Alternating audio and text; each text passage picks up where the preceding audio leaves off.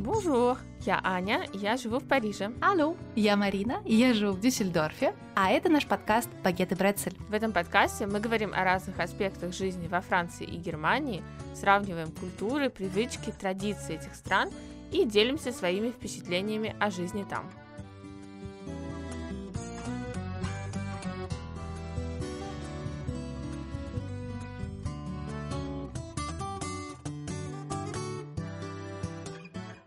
Недавно в Кёльне, это город на северо-западе Германии, а, случилась такая история.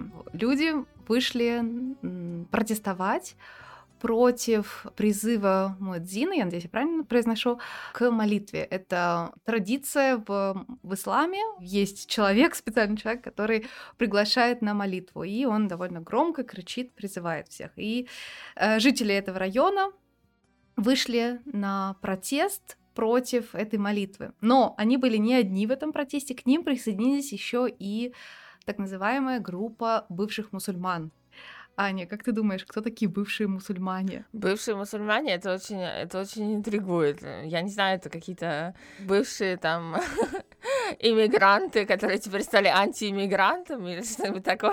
Ну, отчасти ты права, это действительно иммигранты, которые приехали из мусульманских стран, где они подвергались каким-то, какой-то дискриминации или каким-то унижениям в связи с религией. Я так коротко посмотрела репортаж, где э, разные люди рассказывали, вот эти бывшие мусульмане рассказывали, почему они против э, призыва Муэдзина и почему они в целом считают э, это, это, это все плохой идеей.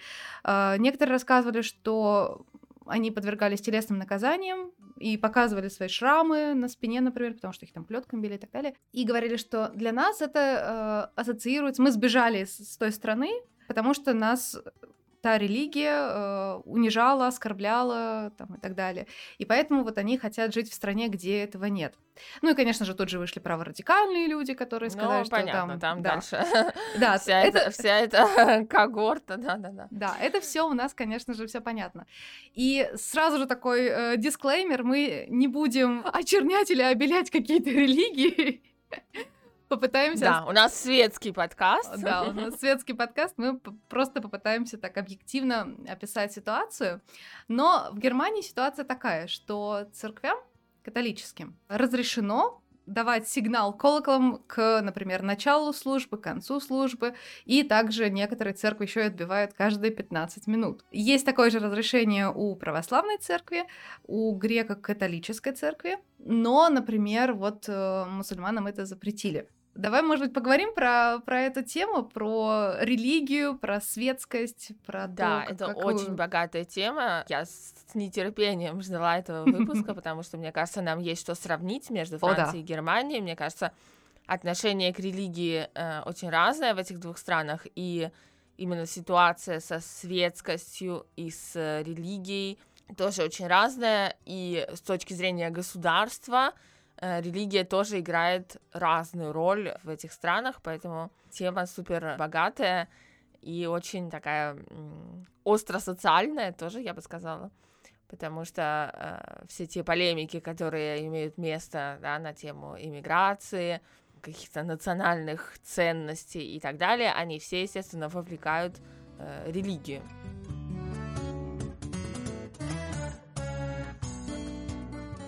И э, вот это очень интересная, конечно, тема с бывшими мусульманами. Я вообще такого не знала, никогда не слышала про такое во Франции. Но это такая интересная, конечно, позиция, которая у меня лично вызывает вопросы, потому что э, мне кажется, что они... Я могу понять позицию человека, который э, пострадал от религии определенной и, соответственно, как бы отказался от нее по, по этой причине, да, но мне кажется, они оказывают э, плохую услугу в целом людям, которые ее практикуют, связывая э, религию с неким насилием. Ну, вообще, мне кажется, что насилие практикуется в разных религиях, да. Я думаю, скорее во, практически во всех. Практически во всех изначально, да. Естественно, оно также практикуется вне зависимости от какой-то религии. И вот здесь, мне кажется, они просто э, подпитывают широко распространенное сейчас представление о том, что ислам это какая-то особенно жестокая религия по сравнению с другими, с христианством в частности, да.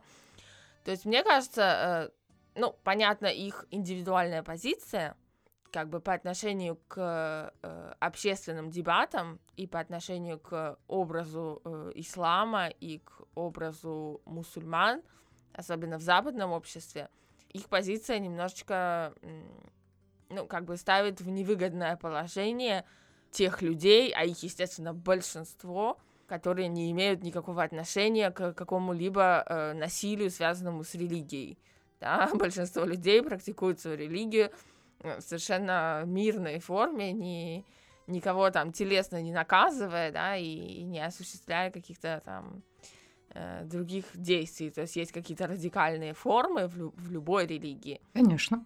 И вот тут, мне кажется, э, по отношению к общественным дебатам эта позиция ну, немножко осложняет еще всю эту историю, которая и так уже бесконечно сложна.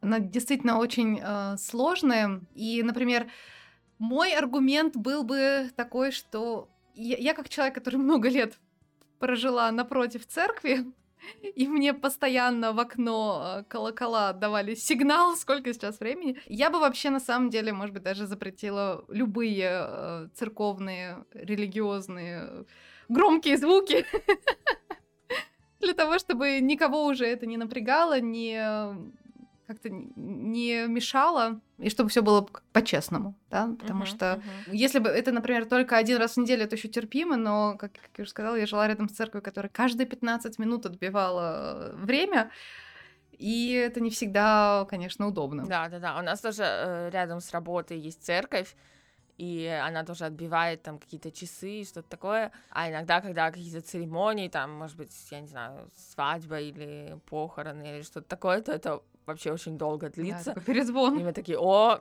какое-то событие. ну да, естественно, для, для концентрации это не самый лучший фактор.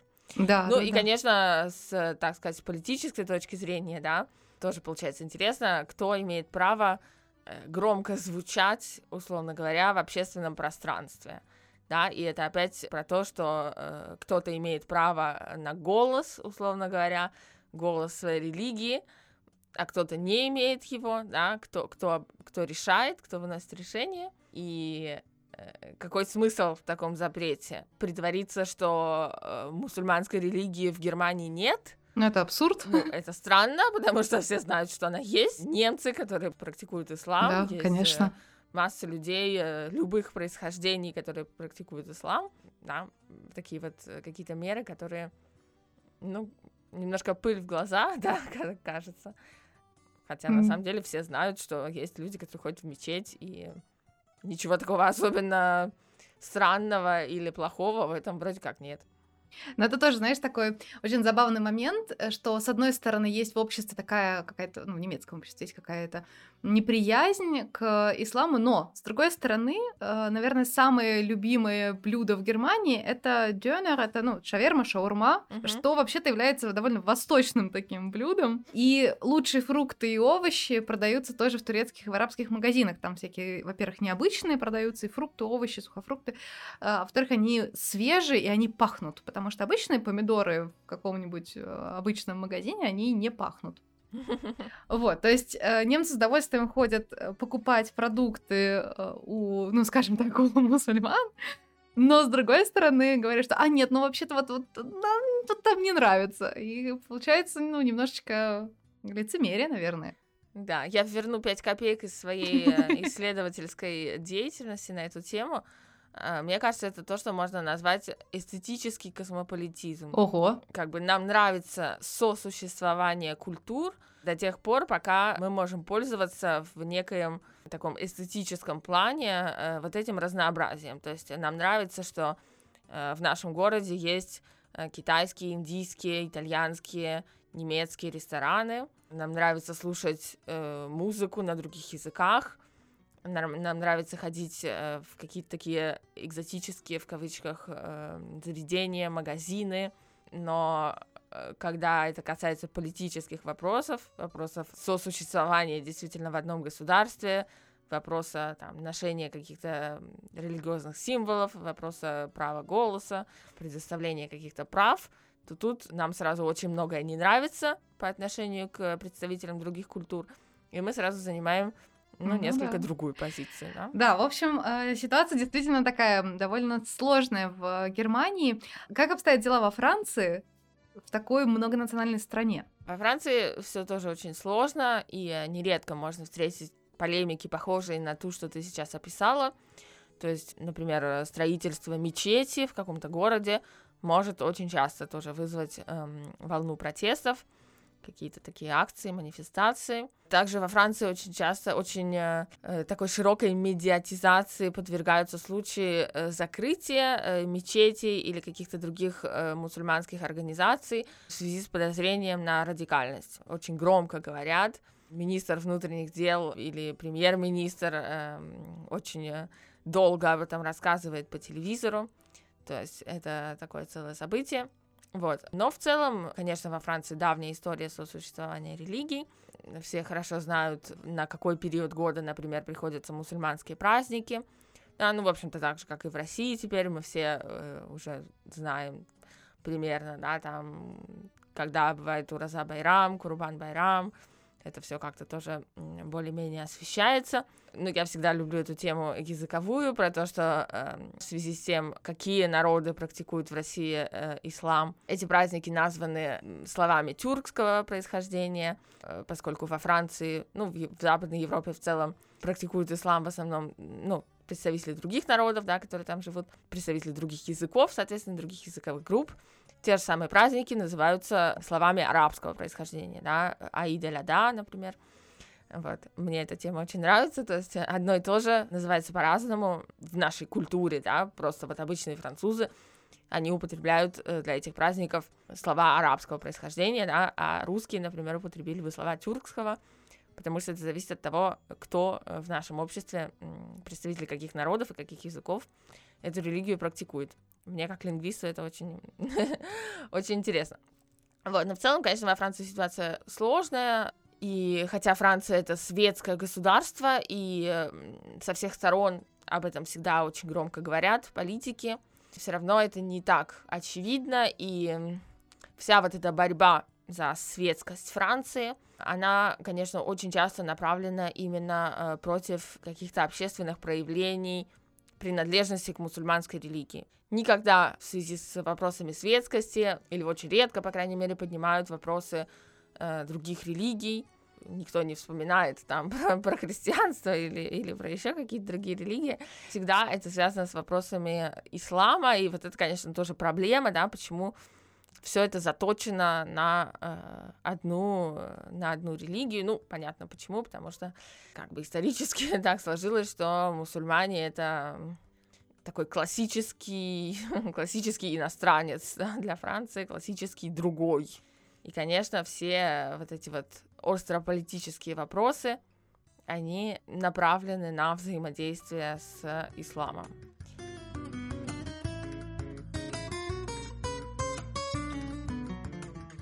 А скажи, пожалуйста, в Германии э, как вообще понимается светскость? Вот понятие светскость, что в него вкладывает, ну, в частности, государственный дискурс, да? Что такое светское государство? Ну, я бы не отнесла, наверное, Германию к светскому государству, как, как минимум, потому что у нас активно празднуют религиозные праздники. Вот у нас примерно 9-10 праздников в году государственных. Из них только три не относятся никак к религии. 1 января, 1 мая и День объединения Германии. Все остальные праздники, они, э, причем довольно специфические. Я, несмотря на то, что выросла тоже, ну так, наверное, в христианской среде, эм, я не знала такие праздники, как э, День Вознесения Марии или праздник Тела Христова, uh-huh. и вот какие-то такие, или День покаяния и молитвы, вот я таких дней просто не знала, и, конечно, когда я приехала в Германию, помню, я сначала жила в Саксонии, там отмечали, отмечается в ноябре праздник Бус und Bettag. И Бус с двумя, э, с двумя S, э, ну, с SZ в смысле, э, это покаяние, а бус с одной S — это автобус. Бет с одной э, Т — это покаяние, а бет с двумя Т — это кровать. И я какое-то долгое время думала, что это день э, автобуса и кровати. И почему-то я не додумалась загуглить, и я ходила думала, ну, саксонцы, конечно, странные, ну, наверняка за этим кроется какая-то таинственная история. Потом э, как-то я увидела уже написание этого праздника, и ну, задумалась, ну, как-то как пишется он странно, загуглила, поняла, что я все это время э, фатально просто ошибалась. Но э, этот праздник есть только в Саксонии. Ну, в общем, к твоему вопросу, э, я бы не сказала, что Германия это светское государство, потому что здесь э, есть религиозные праздники, и они активно отмечаются. Здесь можно э, носить различные атрибуты религии, не скрывая, в том числе для госслужащих. Здесь есть религиозные школы, религиозные э, больницы, то есть э, церковные больницы. То есть, ну, я бы, наверное, не отнесла э, Германию к светскому государству вот в том полном э, понимании светскости. Возможно, в каких-то пунктах да, потому что у нас все-таки страной управляет не религиозный деятель, а политический деятель. Кстати, все еще Ангела Меркель. Да, кстати, э, возвращаясь к нашим предыдущим эпизодам. Да, она а, не может пока, не отпускает ее. Я думаю, мы отдельным эпизодом будем отмечать э, пришествие, так сказать, нового канцлера. Мы да? это Потому обсудим, что... но я не знаю, когда это будет. Я надеюсь, что ближе к Рождеству я смогу дать какую-то новую информацию, апдейт такой политический. Но, в общем, э, к светскости. Поскольку все таки страной управляет не э, мула, не папа римский, не кто-то еще, то а, все-таки политический деятель, наверное, это дает э, маленький какой-то вот э, шанс Германии быть светским государством. Во Франции, конечно, тема светскости, она очень явно представлена в политическом дискурсе. Франция светское государство э, по конституции и по закону, который был принят в 1905 году который закрепляет вот это понятие светскости с точки зрения государственного устройства и функционирования. Что подразумевает этот закон? Он подразумевает, во-первых, свободу практиковать любую религию или не практиковать никакую религию вообще. И, соответственно, как э, следствие этого закона, государство не поддерживает ни политически, ни финансово никакую религию все культы э, финансируют себя сами э, за счет своих э, прихожан. Кстати, в Германии тоже есть церковный mm-hmm. налог. А, вот, да. Нет, во Франции такое трудно себе представить. То есть все религии, они э, сами себя э, как бы финансируют. Для этого существуют какие-то ассоциации, да, культурные э, организации но это все происходит без участия э, государства. То есть государство контролирует это, но с точки зрения, например, там, э, не знаю, радикализации, опять же, каких-то каких-то организаций, э, то есть с целью поддержания общественного порядка, так скажем. Но э, государство никак не участвует в жизни этих культов. И, соответственно, нейтральность государства, э, она должна выражаться в нейтральности представителей государственных э, органов, то есть э, э, работники администрации во Франции, а к работникам администрации относятся, естественно, все чиновники, работники любых государственных учреждений, больниц, школ, университетов государственных, они все считаются да, э, тоже чиновниками. Э, они не имеют права на работе э, как-то обозначать свою э, принадлежность какой-либо религии какими-то символами, в частности, в одежде, да, в том, как они выглядят, что они носят. Они должны соблюдать на рабочем месте совершенную религиозную нейтральность. То есть, как бы государство не видит религии. Вот такой принцип. Ну, тут можно дискутировать тоже об этом, что это значит, хорошо ли это и так далее. Дальше интересный момент, который я лично не совсем понимаю, это разница между школой и университетом. Со стороны работников этих учреждений все одинаково, то есть учителя и директора школ, работники школ и преподаватели университетов э, являются чиновниками и, соответственно, не имеют права э, никакие религиозные символы носить. Я лично э, не один раз сталкивалась с такими историями, где ну, происходили такие вот моменты не очень простые, где человеку приходилось выбирать между работой, да, в определенном месте, э, работой в той сфере, в которой он э, хочет себя реализовать, и вот э, религиозными своими убеждениями, да, или, по крайней мере, какими-то символами, которые он носит. Но э, с точки зрения учеников э, ситуация немножко другая. То есть э, ученики в школе не имеют права, опять же, носить никакие религиозные символы. То есть никакие там кипы, да, или мусульманские платки, или еще что-то. Это все нельзя. И было очень много тоже полемик и прецедентов на эту тему, когда там девочки отказывались снимать платки или что-то, их за это выгоняли из школы. В общем, такое уже не раз было. Но при этом в университете студенты и студентки могут носить все, что им хочется, в том числе одежду, которая маркирует принадлежность к э, религии. Вот. Ну, как бы единственное объяснение, которое я этому вижу, это то, что школьное образование обязательное. То есть они как бы участвуют в некоем, э, некой государственной миссии, условно говоря, а университетское образование не обязательно. И, соответственно, у студентов и студенток немножко другой статус по отношению к э, вот этой религиозной нейтральности государства. Вот. Mm-hmm. Но, кстати, иногда дискутируя с коллегами в университете, я понимаю, что многих, ну не многих, но некоторых это беспокоит. То есть почему, э, например, наши студенты, наши студентки могут носить э, некие религиозные символы. Ну, не знаю, опять же, это очень сложный вопрос. Лично меня это никак не смущает. Да, почему, не знаю, почему э, их не смущает э, то, что люди там в метро носят что-то, а вот в университете они не могут это носить. Ну, это же тот же самый человек. От того, что он там снял какой-то предмет одежды, или а, надел, он не стал другим человеком, у него не поменялись убеждения, да. Если вам не нравятся его убеждения, ну, наверное, это не очень хорошо. А то, что он там наденет какую-то другую одежду, ну, мне кажется, это опять же вот история, как запретить призывы Муэдзина, да, и разрешить э, колокол. Ну да. Ну, примерно такого же порядка. То есть это ничего не меняет по сути, это создает только какую-то видимость того, чего нет, в общем-то. Но еще больше поляризирует общество. Да, да, да, да. Есть, ну, вообще любые запреты, естественно, во Франции э, воспринимаются с большим трудом.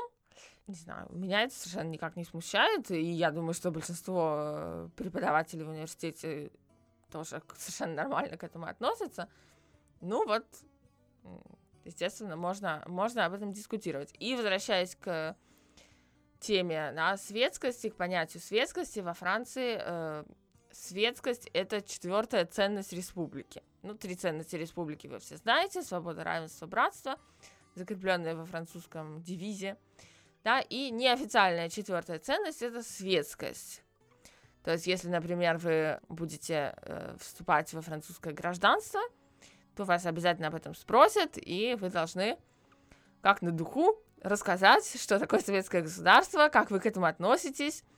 Э, естественно, лучше относиться к этому позитивно. Э, и, соответственно, это вот, э, то есть, даже есть такой вопрос, вот назовите три ценности, вот вы называете три ценности, это на собеседовании, да, на гражданство. А, а, а если бы вот нужно было назвать четвертую ценность, что бы вы назвали? И опять же, на этот вопрос предполагается, что ты скажешь светскость. То есть вот, вот четвертая, она хоть и не закреплена так официально. В скобочках так. Да, да, да, но она там всегда присутствует, и вот не нужно там другую называть, нужно назвать э, светскость. Вот. И что, конечно, не отменяет вот ту ситуацию, которую ты тоже описывала по отношению к Германии, что э, официальный календарь э, французский, он тоже достаточно сильно наполнен религиозными христианскими праздниками. Да, то есть ни один, допустим, мусульманский праздник не, не закреплен официально в э, государственном календаре, но масса христианских праздников продолжают быть официальными выходными днями. Да, это, например, 1 ноября, День всех святых, вот скоро будет. Ну, естественно, Рождество и Пасха, э, Вознесение, да, вот такие вот разные вещи, которые в России не существуют уже как государственные праздники, ну, понятно, из-за исторического контекста, а во Франции они тоже продолжают э, существовать. То есть это особо никак не влияет на людей, это просто, ну, как для многих, да, очередной выходной день. Но это не отменяет того, что в государственном календаре они все э, присутствуют.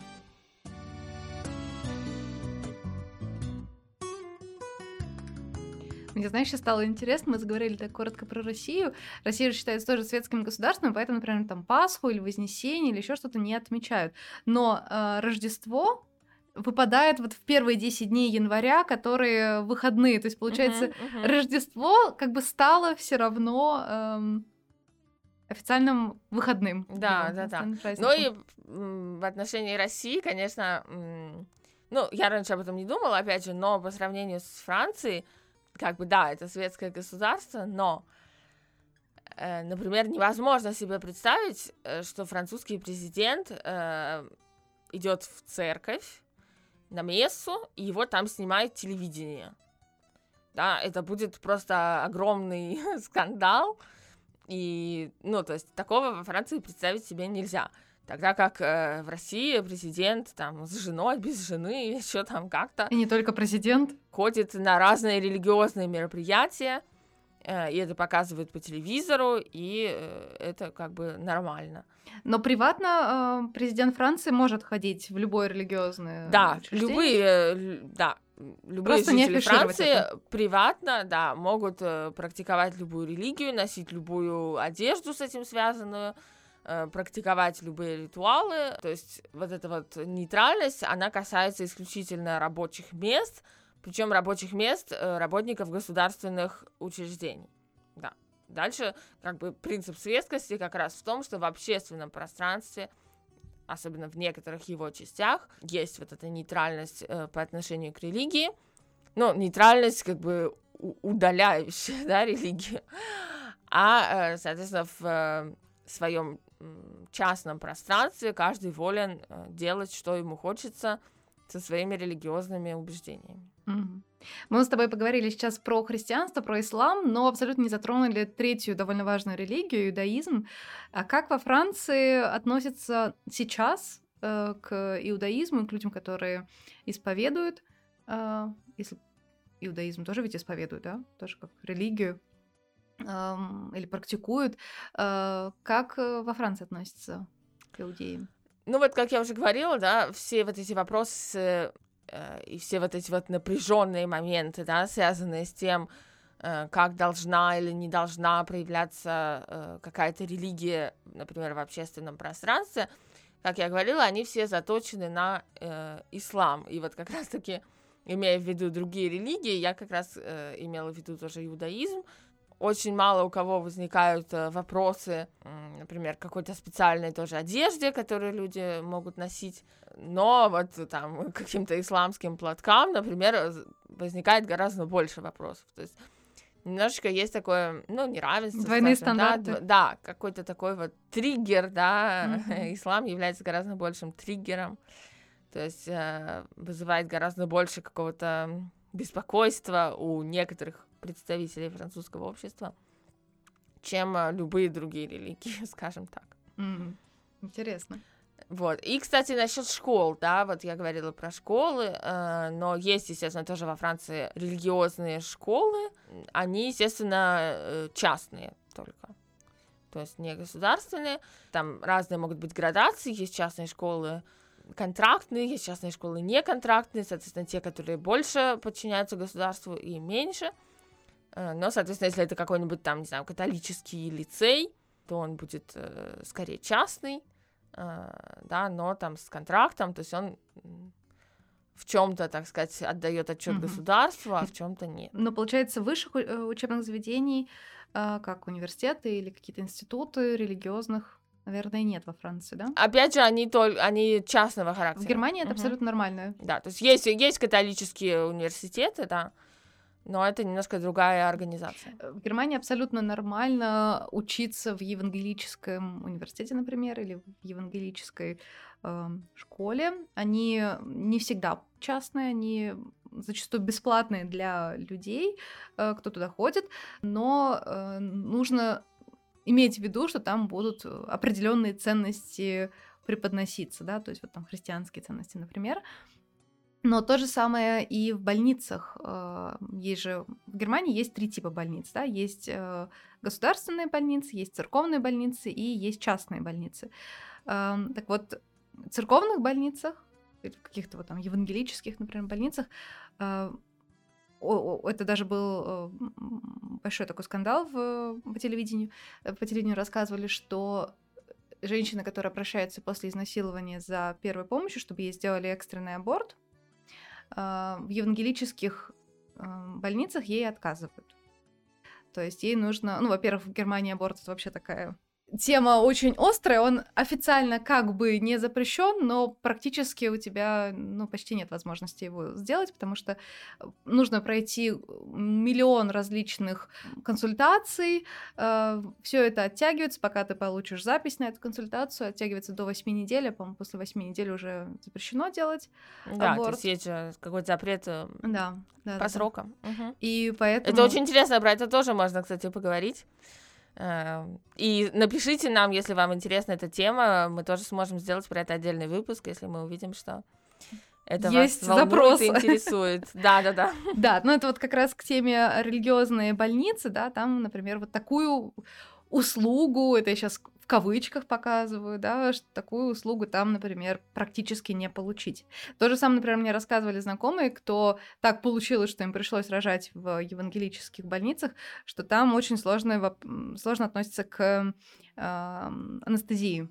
То есть э, считается, что вот давай сама, как, как можешь. Э, и вот это тоже был такой для меня необычный момент, что, оказывается, есть вот такие тоже отличие, я думала, что есть определенный какой-то медицинский протокол, и все в стране должны ему действовать, но вот э, нет, есть, есть определенные отличия. Да, на это мы уже затронули совсем другую тему. Да, про больницы тоже я скажу, потому что я сказала про школы, вот ты заговорила про больницы. Э, больницы тоже есть, э, опять же, условно говоря, религиозные, ну, не потому что вам будут там рассказывать про религию, а просто как-то исторически, да, они связаны с какими-то церковными заведениями. Эм, но опять же, это, это все частного характера. Учреждения, что не отменяет, опять же, естественно, история, да, она, она чувствуется везде, и, например, э, естественно, многие больницы э, государственные до сих пор носят э, какие-то религиозные названия, там, больница святого, там, того-то, или, например, вот известный очень госпиталь в центре Парижа, называется Отель Дью, Um, то есть, э, как бы, божий, божий госпиталь, что-то такое. Вот. Но, естественно, это связано с тем, что больницы изначально, любые, любые медицинские учреждения изначально были при там, церквях, монастырях а, и так далее. Да, в общем, мы затронули сегодня, конечно, такую интересную тему и религию, и немножечко э, медицину, которая и образование, э, что с, как бы совместно э, идет. А, будем рады комментариям, будем рады вашим историям, как вы э, относитесь к религии, должна ли религия быть частью общества, или все-таки это личное дело каждого, и э, она не должна как-то афишироваться, напишите нам, пожалуйста, мы с удовольствием почитаем ваши комментарии. И если есть также потребность э, еще поговорить про э, эту, этот аспект жизни общества, мы с удовольствием запишем выпуск, с, например, с ответами на ваши вопросы.